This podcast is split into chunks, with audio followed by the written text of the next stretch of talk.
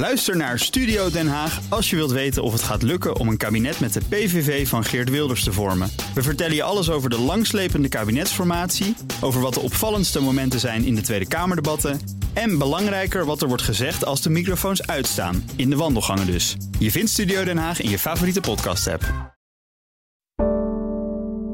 Een goedemorgen van het FD. Ik ben Pauline Zuster en het is dinsdag 9 januari.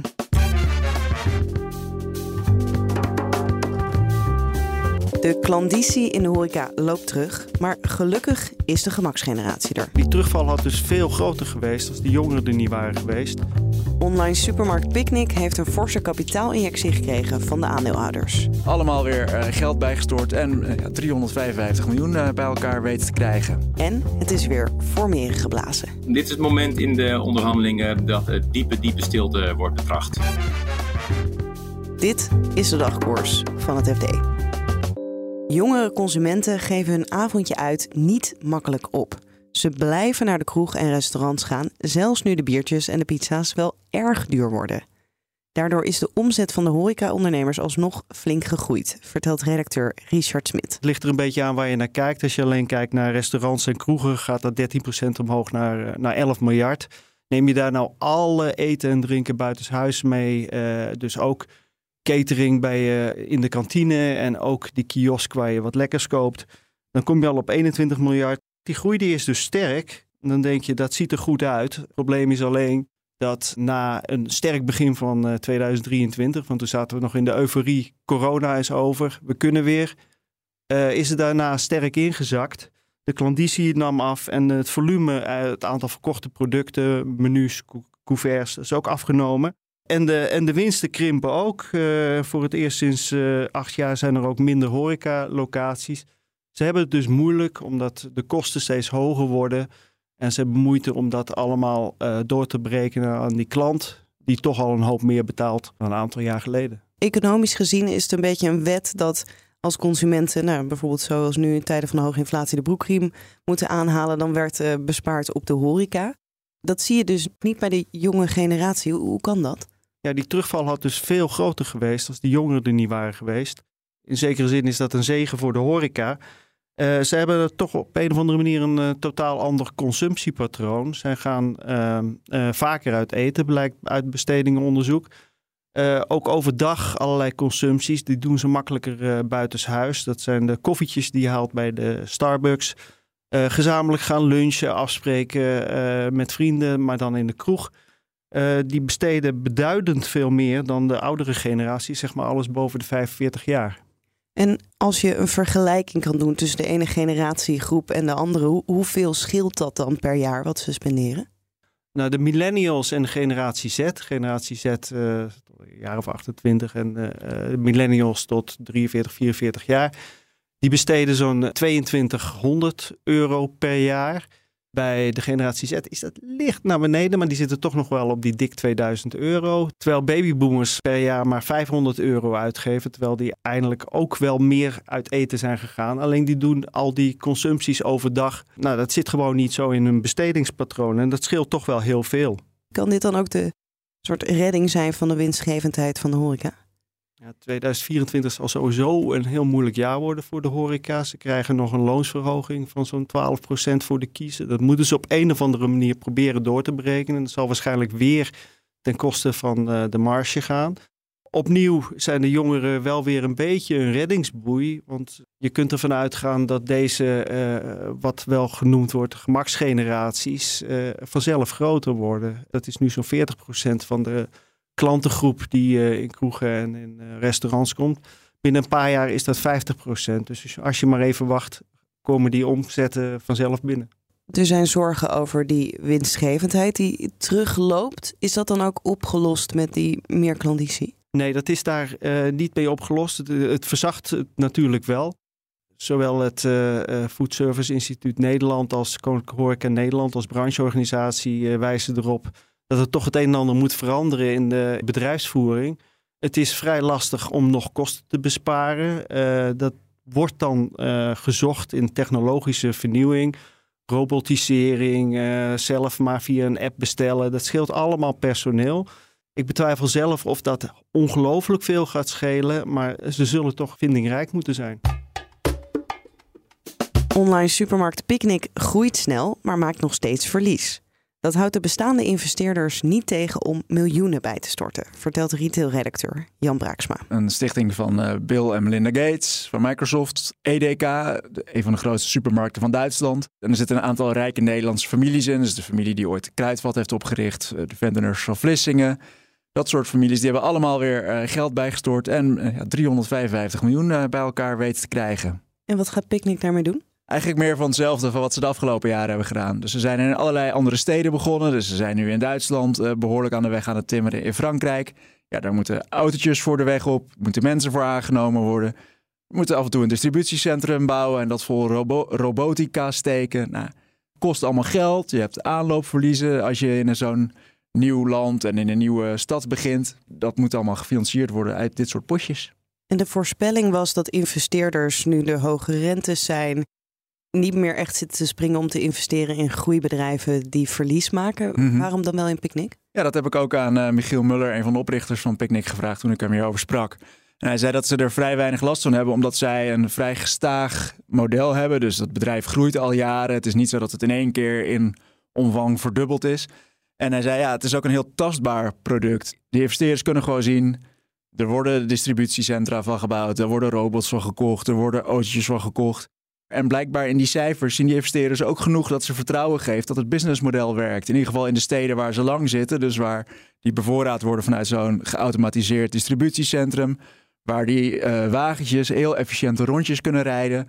Ja, dat dat daar werkt. Hij gaf het voorbeeld van Amersfoort, waar Picnic uh, een aantal jaar geleden is begonnen. Nog steeds groeien ze daar met dubbele cijfers. En betekent dat dan dat ze dat verlies alleen laten bij de nieuwe plekken. Daarvoor zou je eigenlijk nog dieper de cijfers in moeten dan wij als buitenstaanders uh, kunnen doen. En het is ook wel lastig om dat allemaal van elkaar los te koppelen. Want vorig jaar hebben ze bijvoorbeeld een geautomatiseerd distributiecentrum in Utrecht gebouwd. Dat draait nog niet op volledige capaciteit. Dus is dat dan een nieuwe investering? Of kun je, ja, daarvanuit kun je natuurlijk ook Amersfoort en, allerlei, en Utrecht en allerlei andere steden bevoorraden. Dus het is best wel moeilijk om dat allemaal los van elkaar te koppelen. Maar ja, ze zeggen zelf, als de schaal er is en het, het, draait allemaal, dan is het winstgevend en dan kun je er gewoon veel geld mee verdienen. En wat zijn de verwachtingen voor de toekomst? Wat gaan ze doen en hopen ze daarmee nou ja, toch een keer winst te gaan maken? Zeker, nou, dat, dat, uh, dat laatste is natuurlijk sowieso een, een doel, maar tegelijkertijd tekenen ze daarbij altijd aan van uh, ze willen hard blijven groeien en daarvoor moet je die investeringen blijven doen. Dus wat ze ook gaan doen is nieuwe distributiecentra blijven bouwen. Ze zijn bezig met een uh, centrum bij Oberhausen, waar je dus een deel van Duitsland kan doen. Veel Duitse steden moeten nog uh, aangesloten worden. Dus ze zijn relatief kort geleden in Berlijn en Hamburg begonnen. Stuttgart. In Frankrijk zijn ze in de regio in Parijs begonnen. Ja, daar moet allemaal geld tegenaan. En dat gaat de komende 1, 2 jaar heel veel van hun aandacht vergen. Dus ze zeiden, gaan nog niet in nieuwe landen. Hè, want er is ook wel eens sprake van geweest. Maar dat is voorlopig niet aan de orde. Het moet gebeuren in de landen waar ze nu zitten. Ja, en daar hard groeien, uitbreiden en laten zien dat het model ook in dat soort landen kan werken. En wat kunnen we zeggen over hoe ze er nu financieel voor staan? Hoe ver staan ze van de winstgevendheid af? Nou, in 2022 uh, eh, leden ze een verlies van ongeveer 209 miljoen euro. Dus dat was een, een behoorlijk verlies. En er zitten al die investeringen groeien in. Dus het hoofdkantoor was erg uitgebreid. Veel mensen aangenomen. Robots in Utrecht neergezet. Uh, Muller zei tegen mij, uh, afgelopen jaar is het beter.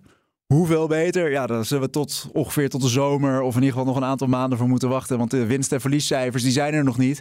Maar het is beter dan het in 2022 was. Ja, en nu uh, ze verwachten ook weer door te blijven groeien met een procent of 30, 40. Dus ze hadden vorig jaar 40, bijna 40 procent meer omzet gedraaid. Ongeveer 1,25 miljard. Dit jaar verwachten ze weer zo'n soort groeipercentage. Nou ja, dan zit je zo rond de 1,6, 1,7 miljard. Dus het gaat om, om grote bedragen. En ja, als je dat serieus kan doen en die schaalgrootte kan krijgen, ja, dan zullen de zwarte cijfers ook een keer moeten komen.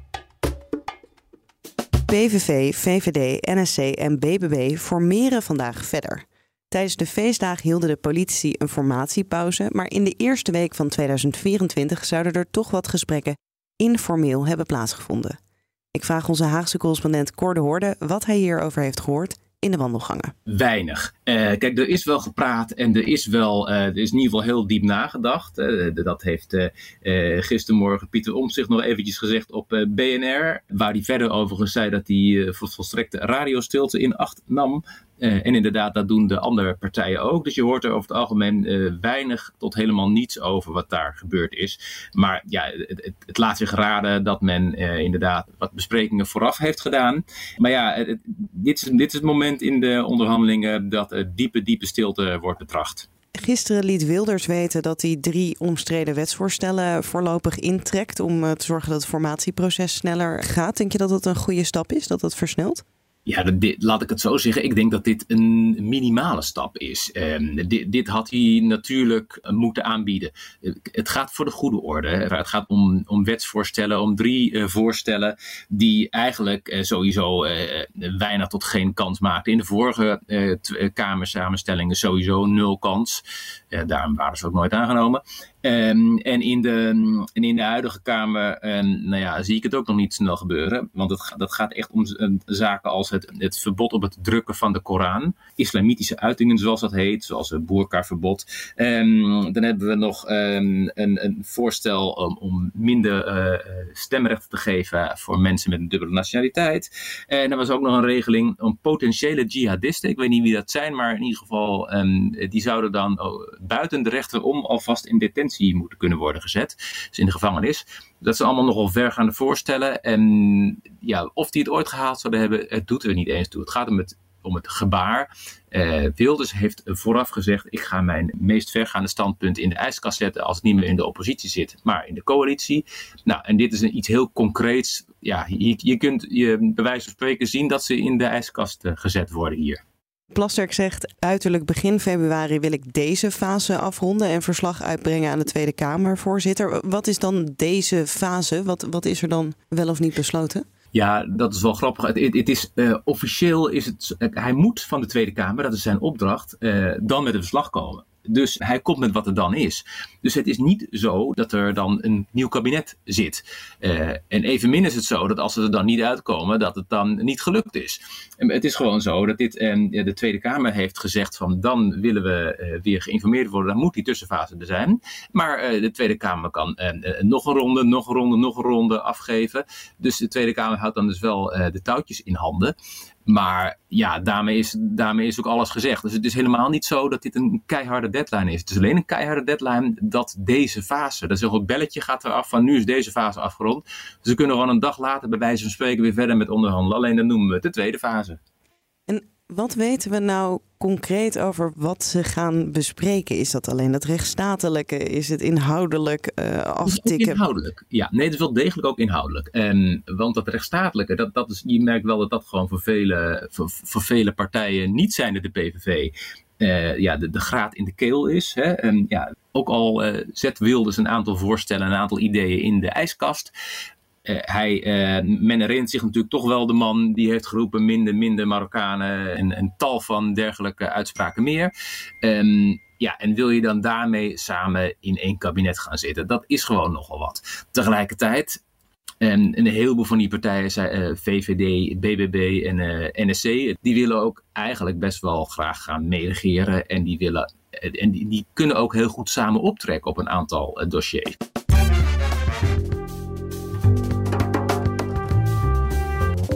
Dit was de dagkoers van het FD. Wil je onze verhalen niet alleen luisteren, maar ook lezen? Probeer dan het FD vier weken voor slechts 1 euro. Ga naar fd.nl/slash dagkoers en meld je aan. Morgenochtend is er weer een nieuwe dagkoers. Voor nu dus een hele fijne dag en graag tot morgen.